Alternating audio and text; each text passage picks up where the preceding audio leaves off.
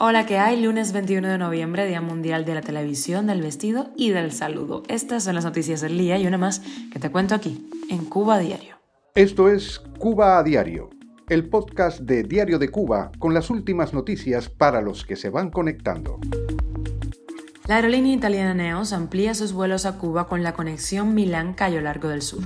El gobierno mexicano ha aprobado el uso de emergencia de las vacunas cubanas anti-COVID-19. Las autoridades han entregado 20 triciclos eléctricos en playa para servicio de taxi ante la crisis del transporte en La Habana. Y Díaz Canel continúa su gira, ya pasó por Argelia, está en Rusia y próximamente llegará a China. Esto es Cuba a Diario, el podcast noticioso de Diario de Cuba. El gobierno de México aprobó el uso de emergencia de las vacunas cubanas Soberana 02 y Soberana Plus. Así lo informó en un comunicado la Comisión Federal para la Protección contra Riesgos Sanitarios de ese país. Esta convención está calificada por la Organización Panamericana de la Salud y sus decisiones son reconocidas por diversos países del continente, por lo cual las vacunas aprobadas podrían ser utilizadas en otros países. Esa es una puerta que se abre. En septiembre, el gobierno mexicano adquirió 9 millones de dosis de vacunas cubanas cubanas Abdala contra el COVID-19 para su aplicación a menores de entre 5 y 11 años de edad. Esto fue criticado por el gremio médico de ese país. Hasta ese momento, La Habana solo había podido introducir sus inyectables en países con gobiernos afines, como por ejemplo Vietnam, Venezuela, Nicaragua, Irán, México, Bielorrusia y San Vicente y Granadinas. La Organización Mundial de la Salud aún no le ha dado el visto bueno a ninguna de las vacunas cubanas. Cuba a diario. Y otro parche para el problema del transporte en Cuba. Han entregado 20 triciclos eléctricos en playa para el servicio de taxis pues ante esta crisis en La Habana. Los vehículos, que cuentan con 120 kilómetros de batería para cubrir tres rutas de transporte, comenzarán a funcionar este lunes, luego de un breve periodo de prueba durante el fin de semana. Los triciclos tienen capacidad para seis personas y el viaje tendría un costo de cuatro pesos. Los comentarios en redes muestran preocupación por la sobrecarga que van a sufrir los vehículos que no serán suficientes ante esta crisis de transporte. Y la gira de Díaz Canel continúa. China confirmó que estará de visita oficial en Beijing del día 24 al 26 de noviembre, por invitación por supuesto de su homólogo Xi Jinping. Si bien no se ofrecieron detalles de la agenda, se espera que en las conversaciones oficiales las partes repasen el estado de los vínculos entre ambos países y proyecten nuevas acciones para fortalecerlos más en el futuro. Díaz Canel ya pasó por Argelia, en donde le perdonaron los intereses de su deuda y le dejó una felicitación en Twitter por el cumple al presidente de ese país. Ahora está en Rusia.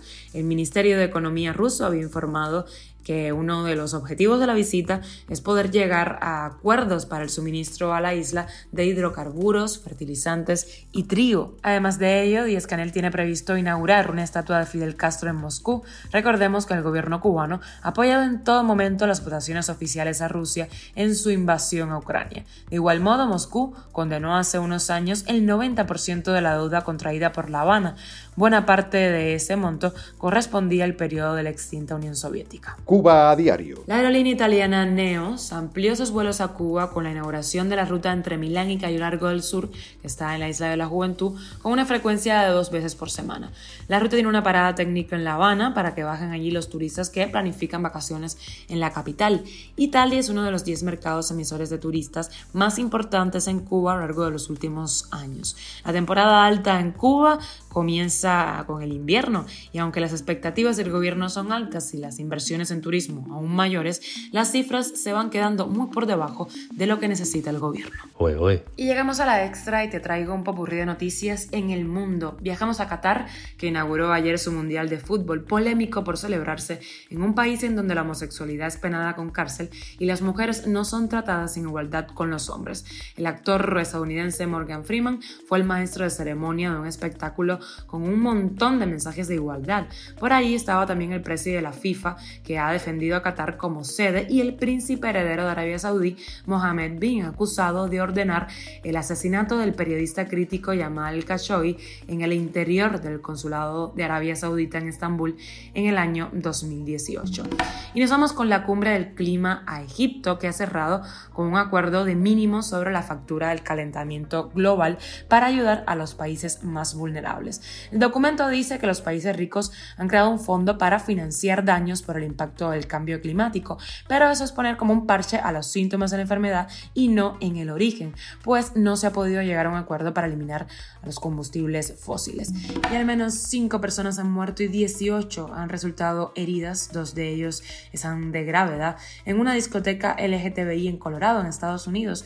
Un hombre de 22 años entró con un fusil de asalto a este bar y comenzó a disparar indiscriminadamente a los que estaban ahí. Este, este hombre resultó herido, está en un hospital bajo custodia policial. Esto es Cuba a Diario, el podcast noticioso de Diario de Cuba, dirigido por Wendy Lascano y producido por Raiza Fernández. Y hasta aquí llegamos, gracias por informarte con nosotros. Recuerda que estamos contigo de lunes a viernes y nos puedes encontrar en Spotify, Apple Podcast y Google Podcast, SoundCloud, Telegram y síguenos en nuestras redes sociales. Yo soy Wendy Lascano y te mando un beso enorme.